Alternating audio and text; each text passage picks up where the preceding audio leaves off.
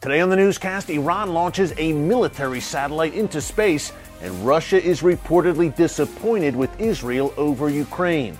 Get all the breaking details next.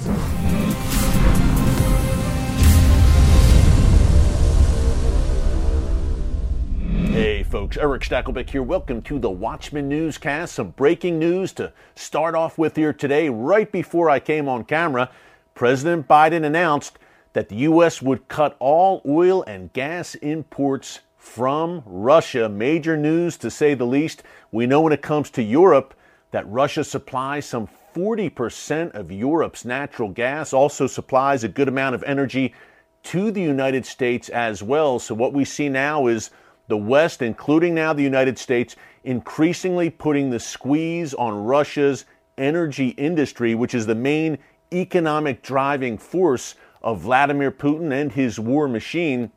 A big question is if Europe is now going to cut off natural gas from Russia, or at least severely decrease its natural gas intake from Russia, where will Europe get its gas? Well, more and more people are discussing Israel becoming a major natural gas provider and exporter to Europe in particular. Now, we talked about this on last week's Watchman Newscast live stream. Just an update here.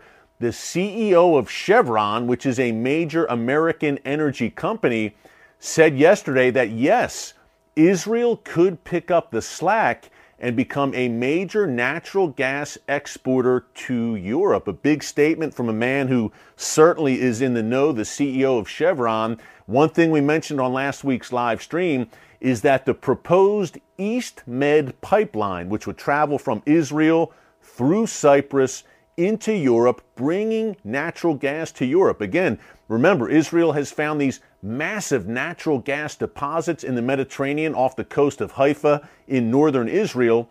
Uh, that East Med pipeline would bring that energy to Europe, but the Biden administration earlier this year said that it no longer supports the East Med pipeline for environmental and economic concerns. One concern that the U.S. had was that President Erdogan of Turkey would be cut out of this East Med pipeline and would not reap the economic benefits. But if the comments from the Chevron CEO are any indication, and the trajectory here of the Russia conflict with Ukraine and the West is any indication, then this East Med pipeline coming from Israel may soon be revisited, folks. And you have to wonder if Vladimir Putin's natural gas bonanza is cut off and Israel replaces it.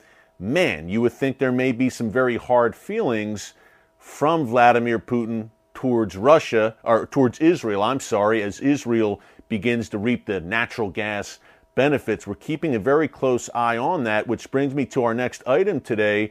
Russia is reportedly very disappointed, quote, that Israel voted for a UN resolution last week condemning Russia's invasion of Ukraine.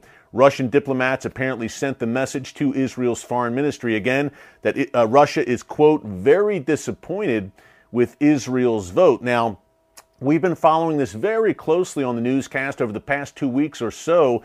The developments in the Israel Russia relationship, and of course, there are prophetic implications there. More on that in a second. But, folks, let's recap real quick.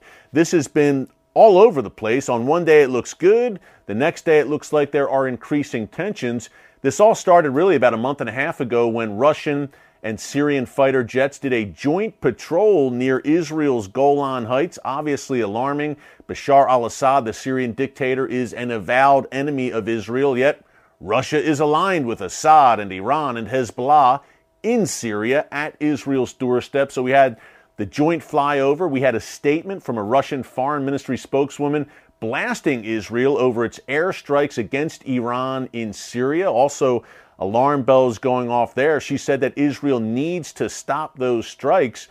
We also had the deputy ambassador for Russia to the UN condemning Israel's control over the Golan Heights, saying Russia does not recognize Israeli sovereignty over the Golan and saying that is sovereign Syrian territory. That also obviously raised alarm bells, and he addressed his comments to the government in Tel Aviv not the government in Jerusalem, which is the ancient and ancestral capital of Israel, the government, according to this Russian ambassador, in Tel Aviv. Well, folks, guess what? Newsflash.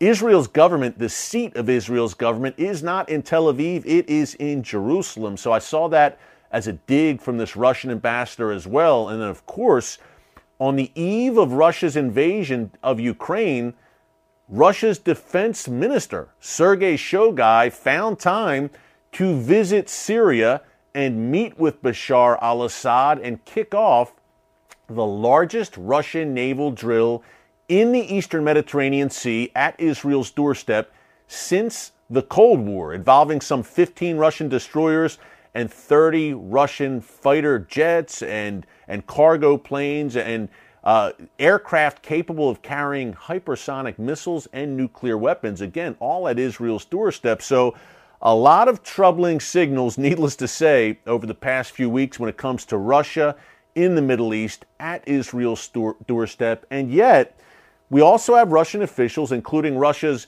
ambassador to Israel, saying things will remain the same. We will allow Israel to continue to operate freely in Syria really under the noses of Russian troops there, right, in Syria, who again are aligned with Israel's enemies there.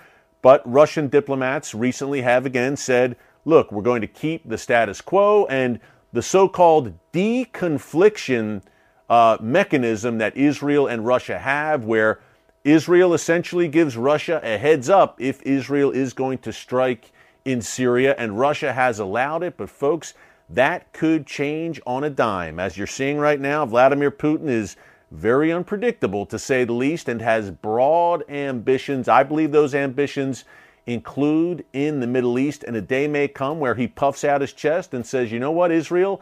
No longer will we allow you to operate freely in Syria. I think that's a major concern, but in my interviews, about two weeks ago in Israel on the ground with Israeli officials, both current and former, they seem to say, hey, absolutely, Russia will not stand in our way in Syria as we strike out at Iran. But, folks, I wouldn't be so sure. And if the book of Ezekiel, chapters 38 and 39, and this looming war of Gog and Magog are any indicator, Russia will eventually turn against Israel in the days to come. So, we're keeping a very close eye on that. One more thing to mention before we go speaking of Russia and Iran, the Iranian regime Today, in particular, Iran's Revolutionary Guards Corps, which answers directly to the Supreme Leader, launched a satellite into orbit. This is the second satellite launched by Iran. They've had several failed attempts as well over the past few years.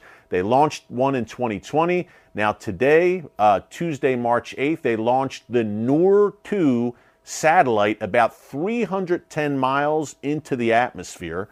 And they're saying it was a successful launch, although they have no pictures to prove it yet. Nothing has been released.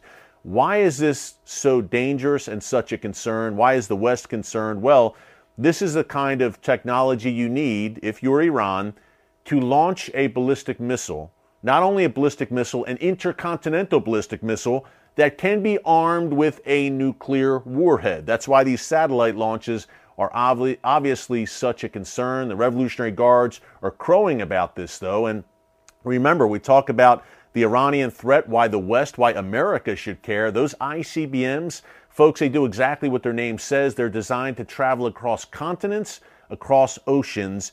Those ICBMs are not for Israel, Saudi Arabia, even Europe. Those ICBMs are ultimately for the nation that Iran calls the Great Satan, the United States. This Iranian nuclear problem is a problem not only for Israel and the region, but for the world. And yet, as this satellite is launching, we have U.S. diplomats in Vienna, along with Iranian diplomats and representatives from China, Britain, France, Germany, and Russia ready to revive that Iran nuclear deal. Iran is thumbing its nose at the world, launching satellites at the same time, the world is ready to give away the farm, so to speak, and unilaterally relieve Iran from sanctions and ink this brand new Iran deal. Folks, that is a major story we're watching any day now. There could be an announcement of a revived Iran nuclear deal. We're keeping a very close eye on it. Hey, this week, quick programming note Thursday, March 10th. Watchman Newscast live stream. We usually go on Wednesdays, but this week we will do Thursday because I have a speaking engagement Uh, but 4 p.m. Eastern Time until 5 p.m. Eastern Time this Thursday. Bring your questions for our Q&A session. It's going to be good. Until tomorrow, thanks so much for joining us here on the Watchman Newscast. God bless you. And remember, never hold your peace.